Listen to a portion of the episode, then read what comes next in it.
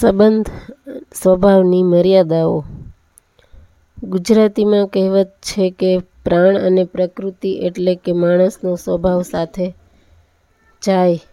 પ્રકૃતિ શબ્દના ઘણા અર્થ છે.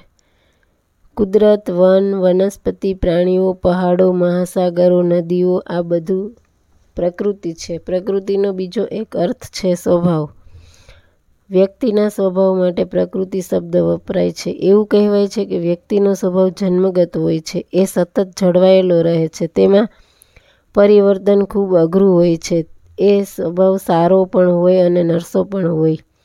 જ્યાં સુધી મનુષ્ય દેહમાં પ્રાણ રહે છે, ત્યાં સુધી તેની પ્રકૃતિ યથાવત રહે છે. એવું અનુભવીઓ કહે છે કે વ્યક્તિનો સ્વભાવ તેના દરેક સંબંધને અસર કરતો હોય છે. જો એ સંબંધ અત્યંત નિકટનો હોય તો સૌથી વધારે અસર કરતો હોય છે.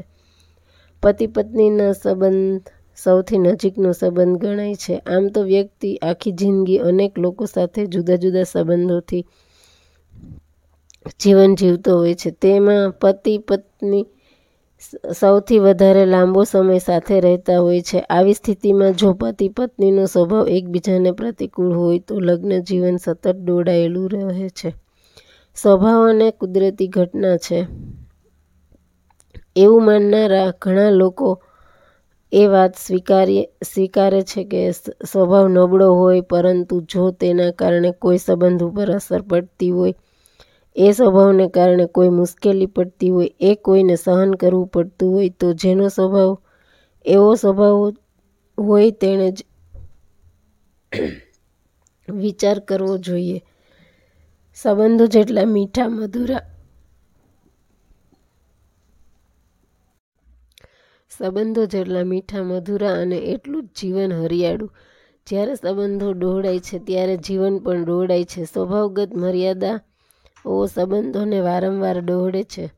કોઈની પર શંકા કરવી, કોઈની અદેખાઈ કરવી, સરખામણી કરીને કોઈ વ્યક્તિ પ્રત્યે સતત અભાવ રાખવો આ પ્રકારનો સંબંધ સંબંધો સ્વભાવને વારંવાર ઠોકર મારે છે.